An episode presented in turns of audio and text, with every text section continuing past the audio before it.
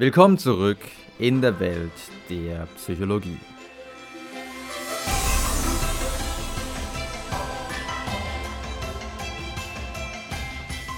Mentale Kontoführung oder wie unsere eigene Strategie zur Selbstregulation, zur Selbstkontrolle gegen uns verwendet werden kann.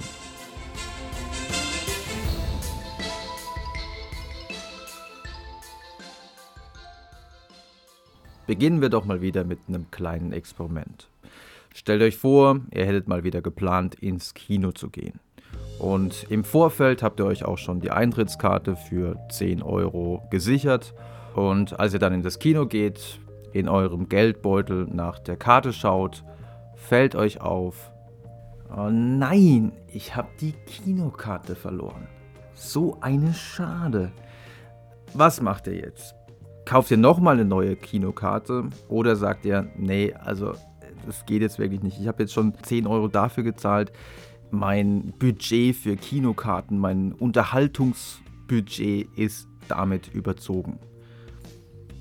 Behaltet eure Antwort im Kopf und vergleicht sie mit der Antwort auf folgendes Szenario. Fast identische Situation. Stellt euch vor, ihr hättet mal wieder geplant, ins Kino zu gehen, habt aber diesmal im Vorfeld noch kein Ticket gekauft, sondern habt diesmal vor, eben direkt an der Kinokasse euch die Eintrittskarte zu kaufen. Aber als ihr ins Kino eintretet und in eurem Geldbeutel nach den zehn Euro sucht, die ihr dafür braucht, fällt euch auf: Nein, ich habe definitiv einen zehn Euro Schein verloren. Mann, so ärgerlich. Was würdet ihr in dieser Situation machen? Würdet ihr in dieser Situation eher das Kinoticket kaufen als in der vorhergehenden Situation? Rein rational, aus wirtschaftlicher Sicht, vom Weltbild eines rationalen Homo economicus aus gesehen, sind ja eigentlich beide Situationen völlig identisch. Man hat jeweils einen Gegenwert von zehn Euro verloren. Trotzdem würdet ihr euch vielleicht genauso entscheiden wie viele der Versuchspersonen, die man in dem dazugehörigen Experiment damals befragt hat. Das ist eine der einflussreichsten Studien in der Psychologie überhaupt, und zwar die Studie von Tversky und Kahneman, beides mittlerweile Nobelpreisträger, da sie zeigen konnten, dass der Mensch häufig eben nicht so rational funktioniert, wie das manche Wirtschaftstheorien vorhersagen. Und in dieser berühmt gewordenen Studie haben sie insgesamt dreihundertdreiundachtzig Versuchspersonen bezüglich dieser beiden Szenarien befragt. Und es zeigte sich, dass wenn die Versuchspersonen sich vorstellen sollten, dass sie zehn Dollar verloren haben, dass dann immerhin achtundachtzig Prozent der Versuchspersonen sagten, naja, ich würde mir dann halt ein neues Ticket kaufen und ich würde mir den Film auf jeden Fall trotzdem anschauen. In dem anderen Szenario, in dem man also das Kinoticket verloren hatte, waren dagegen nur etwas mehr als die Hälfte der Versuchspersonen bereit, nochmal ein neues Ticket zu kaufen. Nur ca. sechsundvierzig Prozent der Versuchspersonen sagten, äh, ja, ähm, ich würde mir nochmal eins kaufen.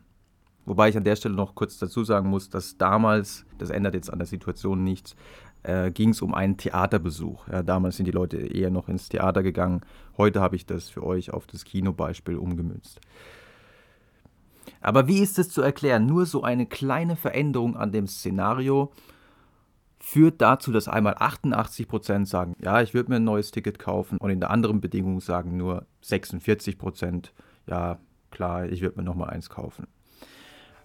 Tversky und Kahneman erklären es so, dass Menschen, nicht zuletzt aus Gründen der Selbstregulation, unterschiedliche mentale Konten anlegen. Das heißt, all meine Aufwendungen, sei es Zeit, sei es Anstrengung, sei es Geld, werden unterschiedlichen Konten zugewiesen, wie zum Beispiel Bildung, Unterhaltung, darunter würde das Kinobeispiel fallen, oder auch Essen. Ja, für all diese Dinge haben wir unterschiedliche mentale Konten, die es uns erlauben, in diesen Bereichen langfristige Ziele zu verfolgen. Also wir haben zum Beispiel ein mentales Urlaubskonto, auf welchem wir langfristig planen, damit wir dann guten Gewissens ähm, irgendwann uns einen verdienten Urlaub gönnen können. Und genauso selbstregulativ gehen die Versuchspersonen in dem Kinobeispiel eigentlich auch vor, weil, wenn sie das Ticket verlieren, sagen sie sich, naja, ich habe auf meinem Unterhaltungskonto jetzt schon zehn Euro miese. Ja, wenn ich jetzt nochmal ein Ticket kaufe, dann habe ich da schon zwanzig Euro miese. Dann habe ich das Konto eventuell überzogen. Dagegen, wer einen zehn Euro Schein verloren hat, der kann diese zehn Euro auf irgendeinem anderen Konto verbuchen. Der kann sagen, ja gut, das waren halt die zehn Euro, die ich gebraucht hätte, um mir eine neue Hose zu kaufen. Das Unterhaltungskonto dagegen bleibt in diesem Szenario eher unbelastet. Viele Menschen sagen sich in der Situation dann, höchstwahrscheinlich auch weitgehend unbewusst, naja, wenn ich mir das Ticket jetzt kaufe, dann ist mein Unterhaltungskonto halt jetzt mit zehn Euro belastet. Ist okay.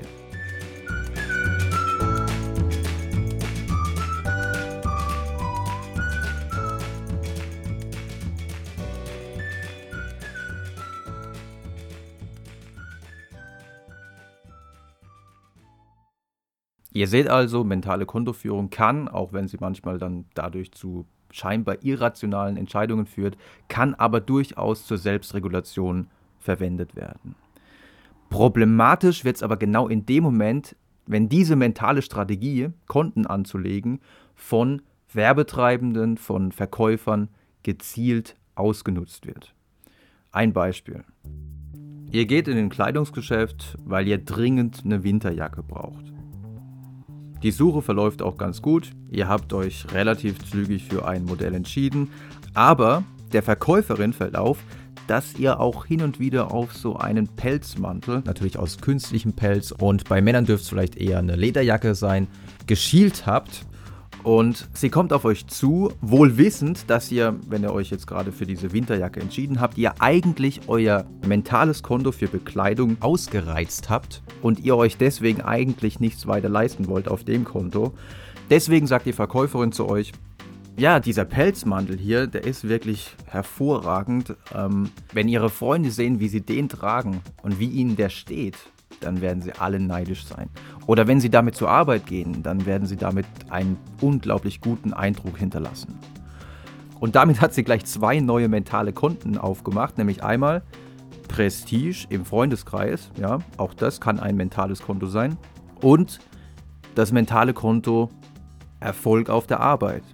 Es geht hier also nicht mehr um das Thema Bekleidung, sondern auf einmal geht es um andere mentale Konten, auf denen eventuell eben noch Geld vorhanden ist. Und schon kann es passieren, dass man doch ins Grübeln kommt, naja gut, ja, für die Arbeit, das wäre schon, wäre schon hilfreich, wenn ich da gut auftreten würde. Also geschickte Verkäufer greifen tatsächlich auf solche Methoden zurück. Und dass sowas tatsächlich Erfolg haben kann, konnte zum Beispiel in der Studie von Chima und Soman aus dem Jahr zweitausendsechs gezeigt werden. Die Studie trägt den Titel Malleable Mental Accounting: The Effect of Flexibility on the Justification of Attractive Spending and Consumption Decisions. Erschienen in dem sehr einflussreichen Journal of Consumer Psychology. In dieser Studie war es so, dass man Versuchspersonen ein Szenario vorgelegt hatte, in dem sie schon bestimmte äh, Ausgaben getätigt hatten. Sodass also in der einen Gruppe im Grunde kein Geld mehr auf dem Essens-Account war, während in der anderen Gruppe kaum noch Geld auf dem Unterhaltungskonto war. Jetzt wurden den Versuchspersonen, insgesamt waren es hundertzwanzig Studenten, unterschiedliche Optionen vorgestellt. Ähm, zum Beispiel sich über einen Lieferservice für fünfundzwanzig Dollar Essen nach Hause liefern zu lassen. Anderen Versuchspersonen präsentierte man die Option, ja, für fünfundzwanzig Dollar ein Musikkonzert zu besuchen.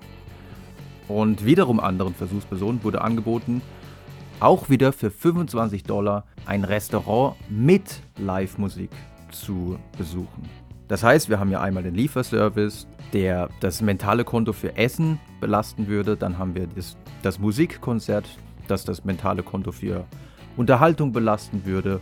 Und wir haben eben das Restaurant mit Live-Musik, das eben auf beiden Konten untergebracht werden könnte. Und es zeigte sich, dass das die beste Option war, um die Leute zu einer Investition zu verleiten.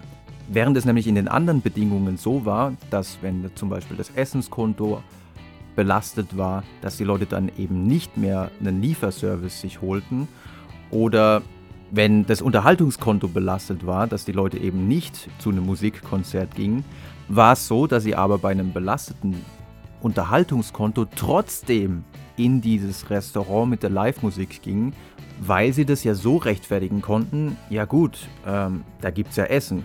Und auf meinem Essenskonto ist ja noch was übrig. Marketing-Experten ziehen daraus den Schluss, wenn ich ein neues Produkt entwickle oder wenn ich ein neues Produkt anpreisen möchte, dann achte ich besonders darauf, dass dieses neue Produkt auf unterschiedlichen mentalen Konten verrechnet werden kann. Also ein Smartphone wird nicht einfach nur als wichtiges Instrument angepriesen, mit dem man auf der Arbeit immer auf dem aktuellen Stand bleibt, sondern ein Smartphone bietet natürlich auch noch Unterhaltung. Es bietet die Möglichkeit, mit Freunden in Kontakt zu bleiben. Ich kann irgendwelche Spielchen damit machen, das würde dann auch wieder zu Unterhaltung passen.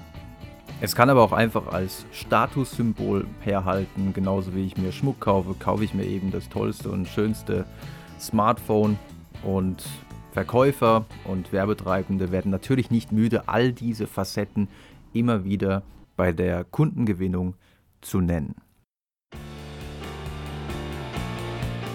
Also fassen wir zusammen, mentale Kontoführung ist an sich aus selbstregulativer Sicht durchaus eine sehr gute Sache, weil es uns erlaubt, langfristig, ohne dass ein Konto von was anderem geplündert wird, langfristige Ziele zu verfolgen, wie zum Beispiel das Sparen auf einen Urlaub.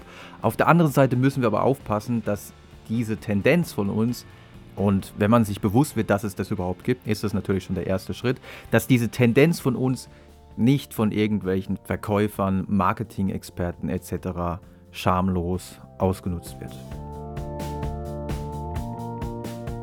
Das soll es für heute gewesen sein. Ich hoffe, wir hören uns demnächst mal wieder.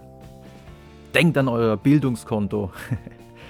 ähm, ja, das war's. Macht's gut.